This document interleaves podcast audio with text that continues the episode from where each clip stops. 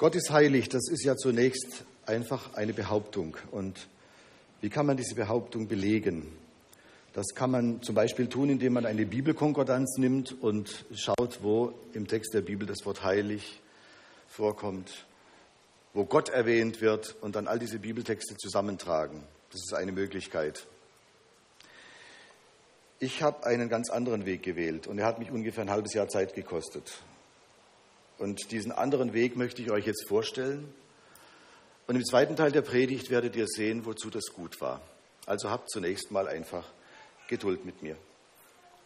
Vor rund 3000 Jahren kaufte König David von Arauna, dem Jebusiter, eine Dreschtenne, einen Dreschplatz.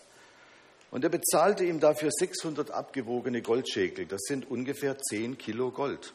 10 Kilo Gold für einen Dreschplatz. Was hatte David vor? In 1. Chroniker 21, Abvers 22 heißt es, da sagte David zu Arauna, überlass mir den Platz der Tenne, ich möchte auf ihm einen Altar für den Herrn errichten. Arauna antwortete David, du magst sie nehmen, mein Herr und König, tue, was ihr für gut findet. Ich gebe dir die Rinder für das Brandopfer die Dreschschlitten als Brennholz und den Weizen zum Speiseopfer. Ich will dir alles geben.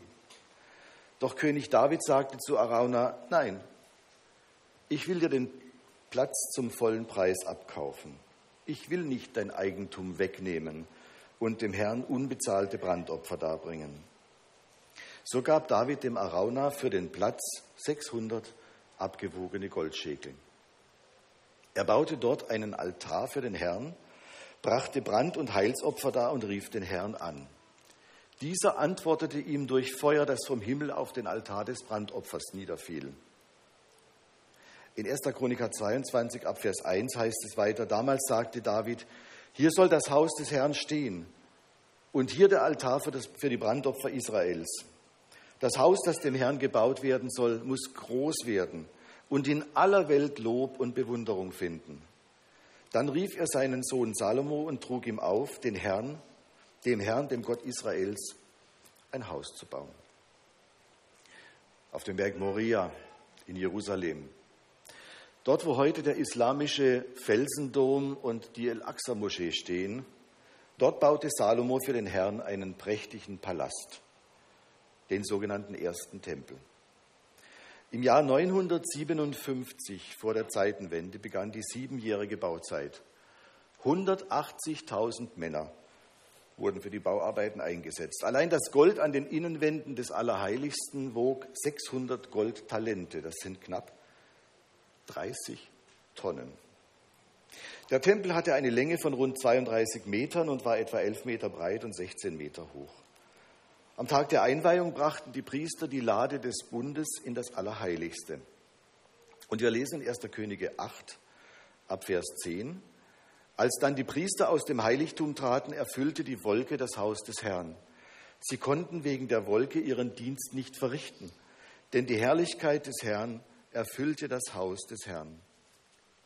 Und damals sagte Salomo, ich habe ein fürstliches Haus für dich gebaut, eine Wohnstätte für ewige Zeiten. Aber leider hat diese Ewigkeit nur 30 Jahre gedauert. Die Israeliten begannen ihren Gott zu vergessen. Der Tempelschatz wurde geplündert, das Haus verwahrloste und so wurde der Tempel geschlossen. Obwohl es immer wieder Zeiten der Umkehr gab, in denen Israel zur Anbetung des wahren Gottes zurückkehrte, hatte der Tempel den Glanz verloren, den ihm Salomo zugedacht hatte. Und im Jahr 586 vor der Zeitenwende wurde der Tempel zerstört von den babylonischen Truppen unter Nebukadnezar. Gott hatte nun kein Haus, in dem er sichtbar unter seinem Volk wohnen konnte. Nach 70 Jahren Gefangenschaft in Babylon holte Gott das Volk Israel zurück in das Land und schenkte ihm wieder seine Gnade. Der Tempel wurde von Zerubabel wieder aufgebaut und 516 vor der Zeitenwende vollendet, allerdings weit weniger prächtig als zuvor. Obwohl die Bundeslade seit der Zerstörung des ersten Tempels verschwunden war, das müssen wir für nachher in Erinnerung behalten, die Bundeslade, die war nicht mehr da, sagte Gott Ja zu dieser Stätte der Anbetung. Und wir lesen in Esra 6 ab 22, sieben Tage lang feierten sie voll Freude das Fest der ungesäuerten Brote, also Passa. Denn der Herr hatte sie froh gemacht und ihnen das Herz des Königs von Assur zugewandt, sodass er sie bei der Arbeit am Haus Gottes, des Gottes Israels, unterstützte. Ich finde das interessant. Es waren irgendwie immer die Heiden, die mitgeholfen haben. Also der Verkäufer des Dreschplatzes wollte ihm den Platz schenken und jetzt kommt der König von Assur und unterstützt den Bau, den Wiederaufbau des Tempels. Durch Antiochus IV. Epiphanes wurde der Tempel 169 vor der Zeitenwende entweiht. Er hat dort ein Götzenbild aufgestellt, die Juden durften Gott nicht mehr im Tempel anbeten. Der Tempel wurde von Judas Makkabäus wiederhergestellt, was die Juden bis heute feiern im Chanukka-Fest oder Tempelweihefest, das ja auch in der Bibel erwähnt wird.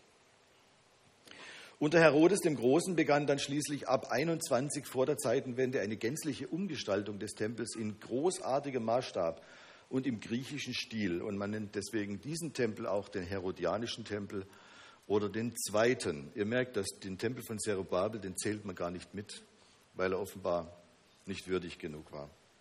Und diese Tempelanlage, die Herodes gebaut hatte, die war nach Flavius Josephus, einem Geschichtsschreiber, etwa 200 Meter lang und breit.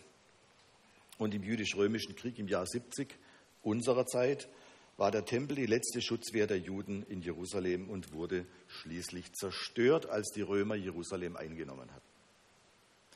Manche Historiker vermuten, dass die Juden den Tempel selbst anzündeten, um seine Entweihung zu verhindern.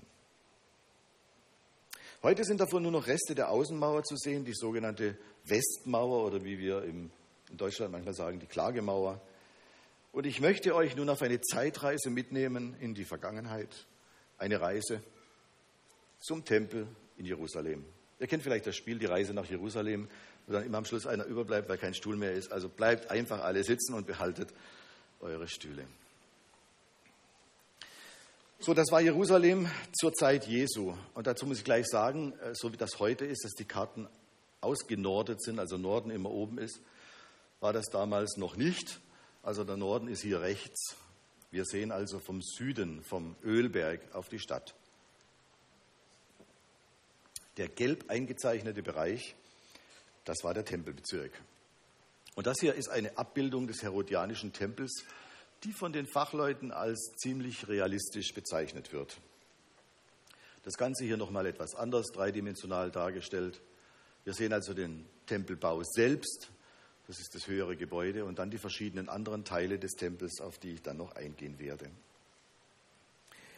So, der Tempelbezirk wird in der Bibel auch als das Lager der Leviten bezeichnet. Die Leviten, das war der Stamm Israels, aus denen man die Priester genommen hat. Das Betreten des Tempelbergs war verboten für Männer und Frauen, die an einem Ausfluss litten, menstruierende Frauen, Frauen, die kürzlich ein Kind geboren haben. Das müssen wir jetzt nicht alles diskutieren. Warum? Steht halt so in der Bibel drin. Leprakranke. Es war auch verboten, Schuhe zu tragen oder einen Stock oder einen Geldbeutel. Auch durfte man das Tempelgelände nicht als Abkürzung benutzen. Also wenn einer auf die andere Seite musste, einfach so, da musste er drum herum gehen. Ich habe früher immer meinen Geldbeutel und mein Handy und Schlüssel und alles aus den Hosentaschen genommen, weil das irgendwie doof aussieht, wenn man auf der Kanzel steht und hat die Hosen hier so ausgebeult. Aber glaubt mir, seit ich das hier weiß, lasse ich meinen Geldbeutel mit meinen ganzen Plastikkarten und so weiter hier draußen liegen, weil ich mir denke, das spielt alles keine Rolle mehr. Wer hier auf der Kanzel steht, der verkündigt das Wort Gottes und wie er heißt und wie viele Gold Cards er in seiner Brieftasche hat, das spielt hier keine Rolle. Alle Handlungen auf dem Tempelberg mussten im Respekt vor Gottes Heiligkeit geschehen. Das Tempelgebäude mit seinen Nebengebäuden war umgeben von einer niedrigen Mauer. Diese Mauer heißt Sorek in der Bibel.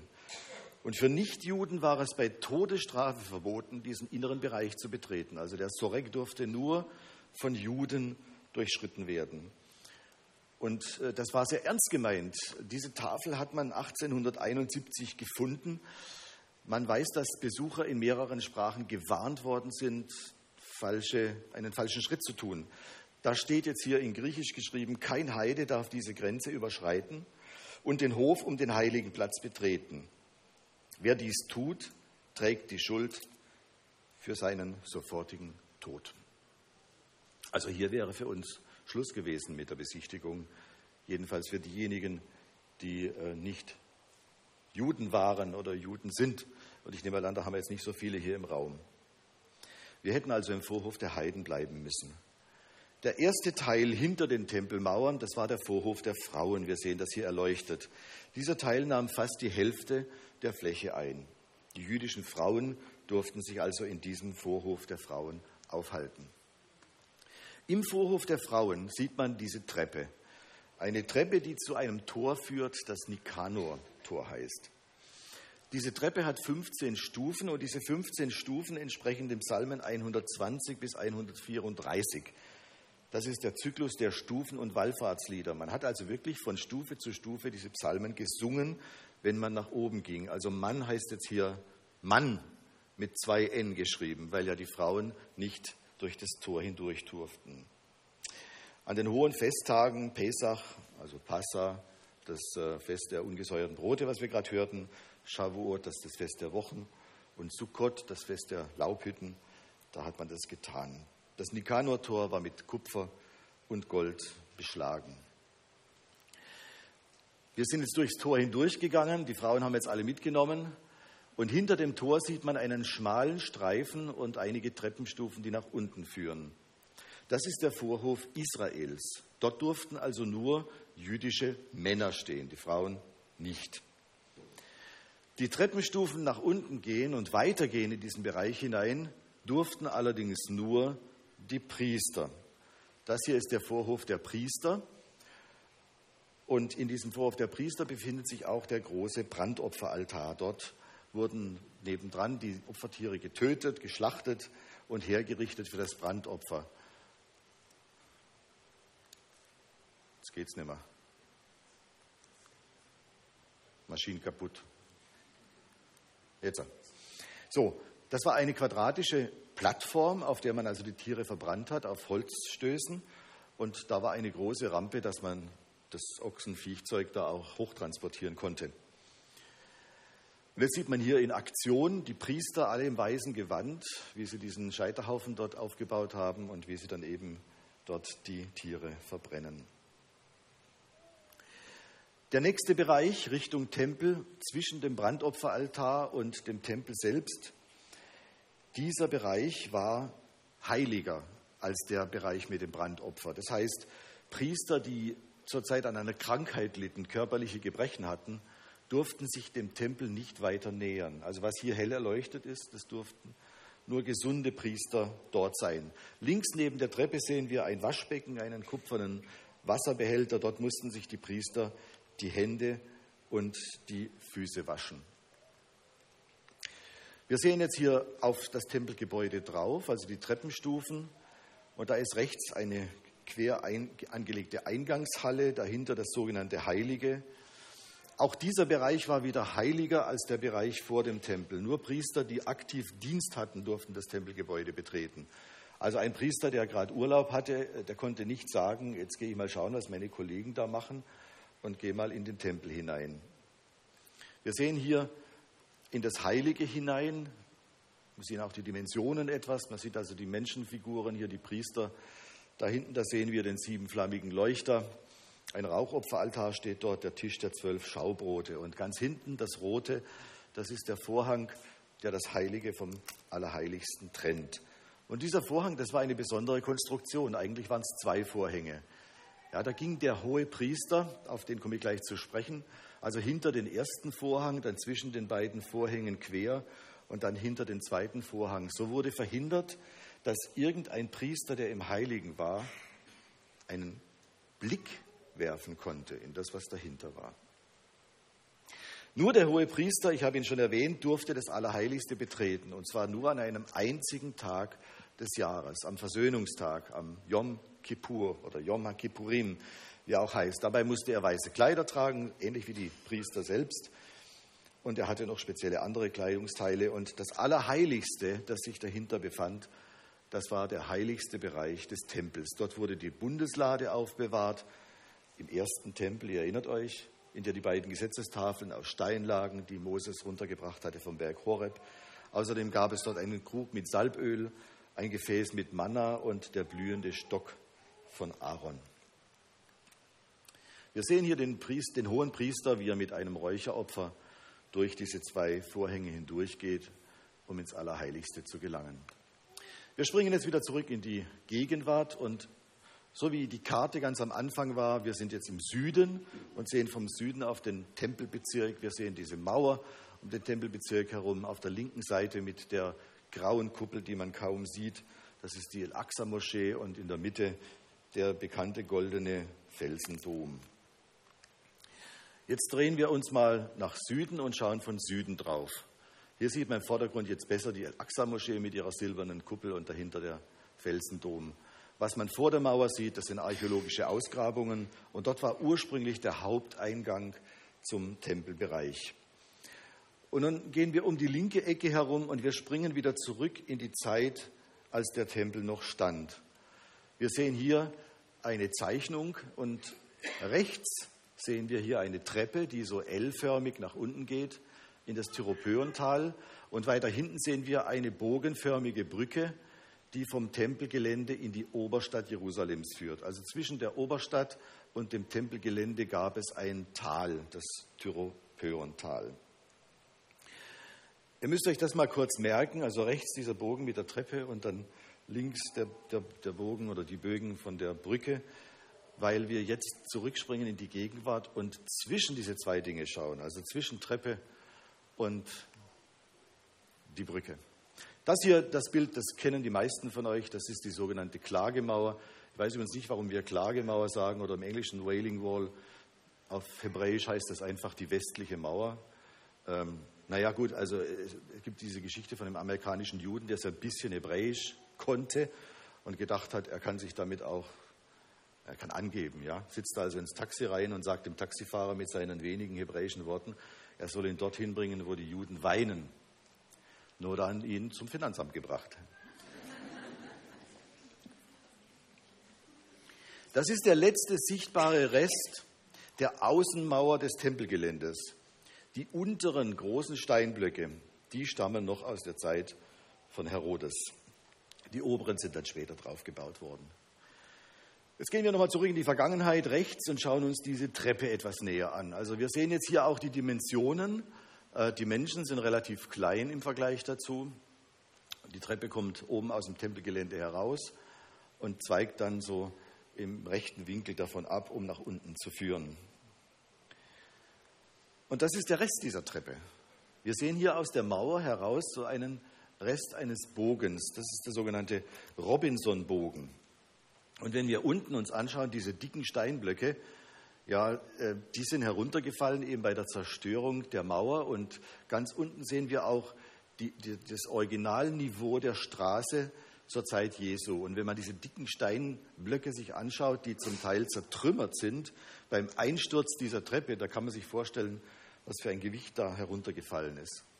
Der Robinson-Bogen. So sah er aus 1838, als der amerikanische Historiker Edward Robinson diesen Bogen das erste Mal logisch beschrieben hat. Er hat also erkannt, was dieser Bogen hinter dem Bäumchen da ursprünglich war. Und wir sehen, da ist ein Mann mit einem Esel im Schatten des Baumes, die sind also fast auf der Höhe von diesem Bogen.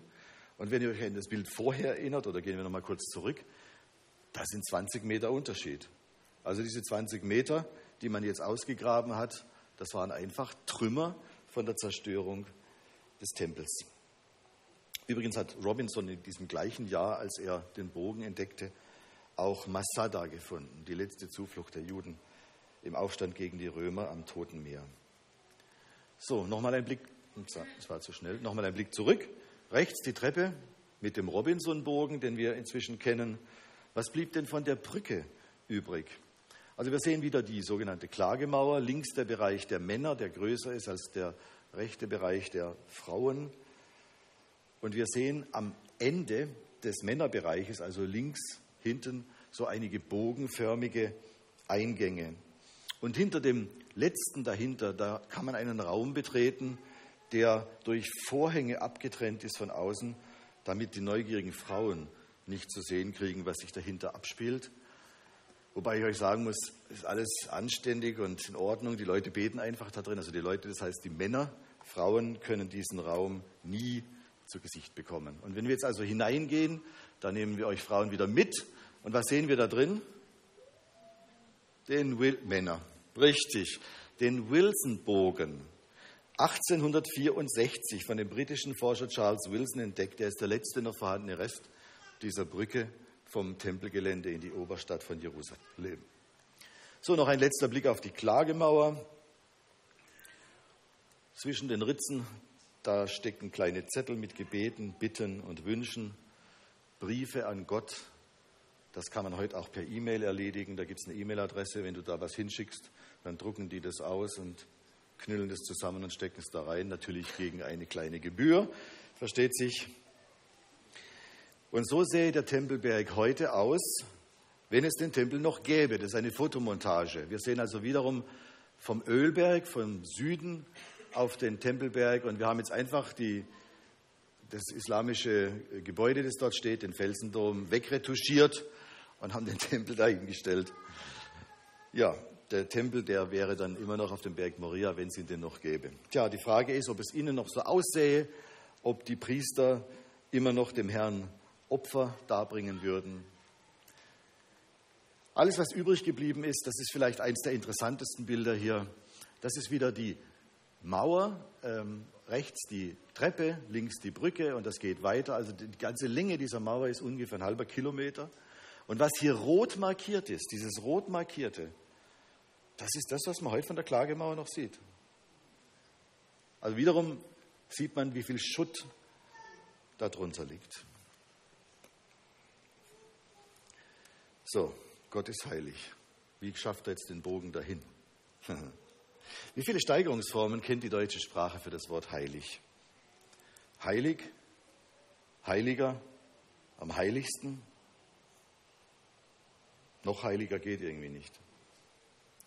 Und es reicht nicht aus, um die Stufen der Heiligkeit auf dem Tempelberg zu beschreiben. Ihr habt das wahrscheinlich jetzt nicht mitgezählt, aber wir gehen es nochmal kurz durch. Die erste Stufe der Heiligkeit war der Tempelberg selbst. Er war heilig.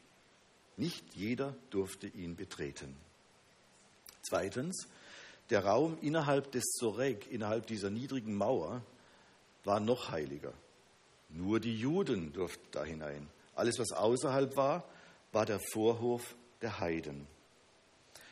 Drittens, die Frauen durften dann zwar im Vorhof der Frauen sein, aber nicht durch das Nikanor-Tor treten, in den Vorhof Israels, weil dieser Bereich wieder heiliger war.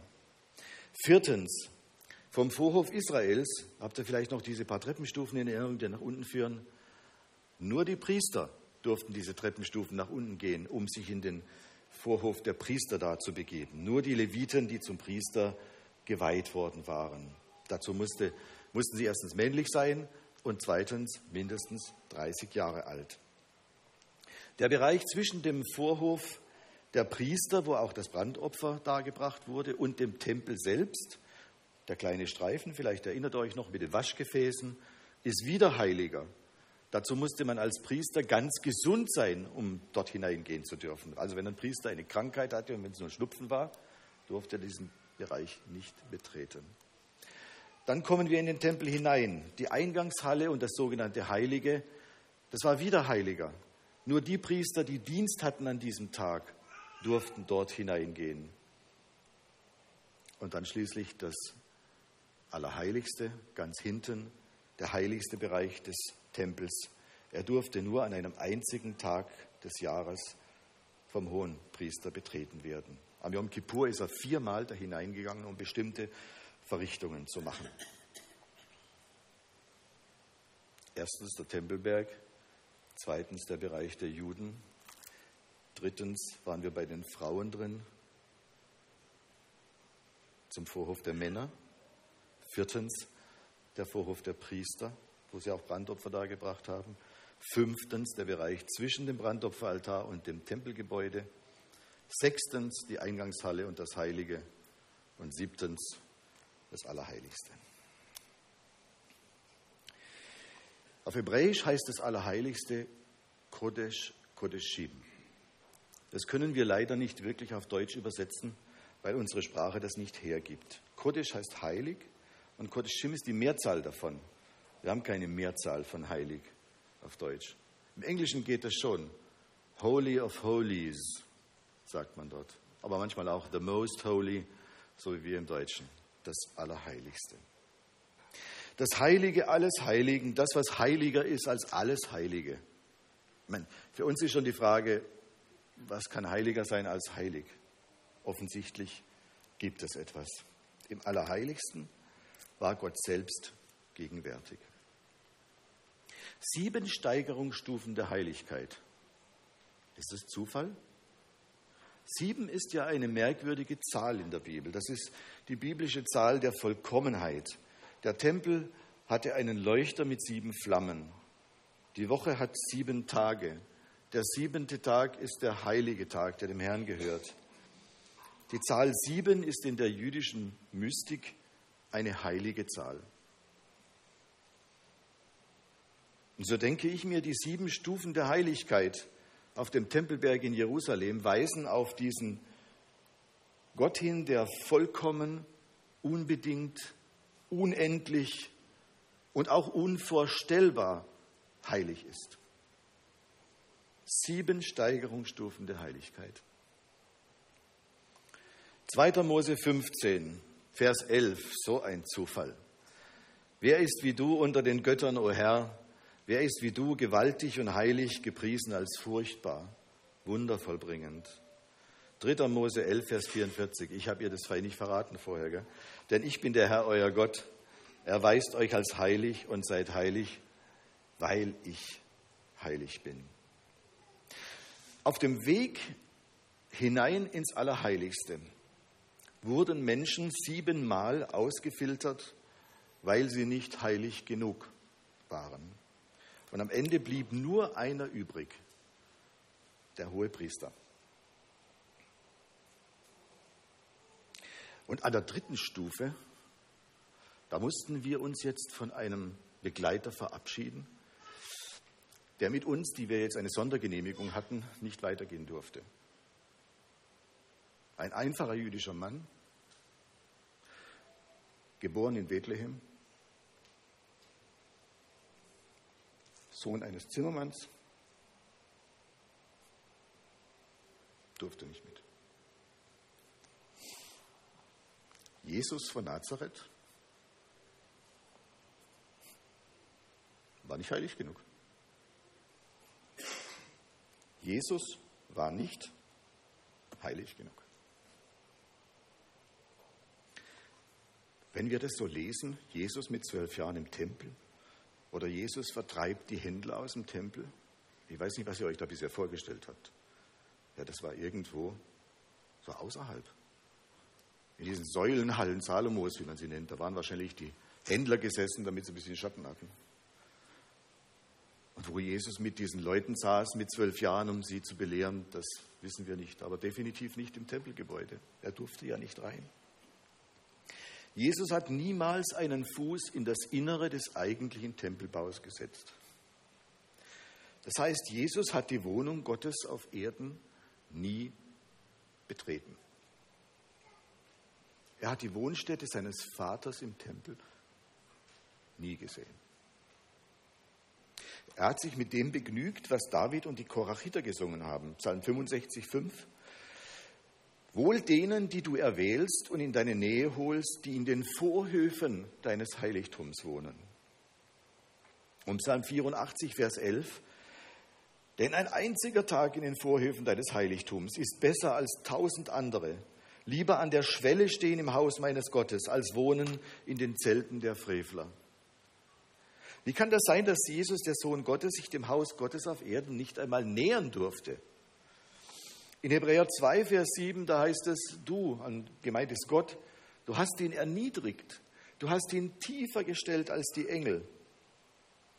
Und in diesem Lobpreis in Philippa 2 lesen wir in Vers 5 und 6, Jesus Christus, er war Gott gleich, er hielt aber nicht daran fest, wie Gott zu sein. Und 7 und 8, sondern er entäußerte sich, er wurde wie ein Sklave, den Menschen gleich, sein Leben war das eines Menschen.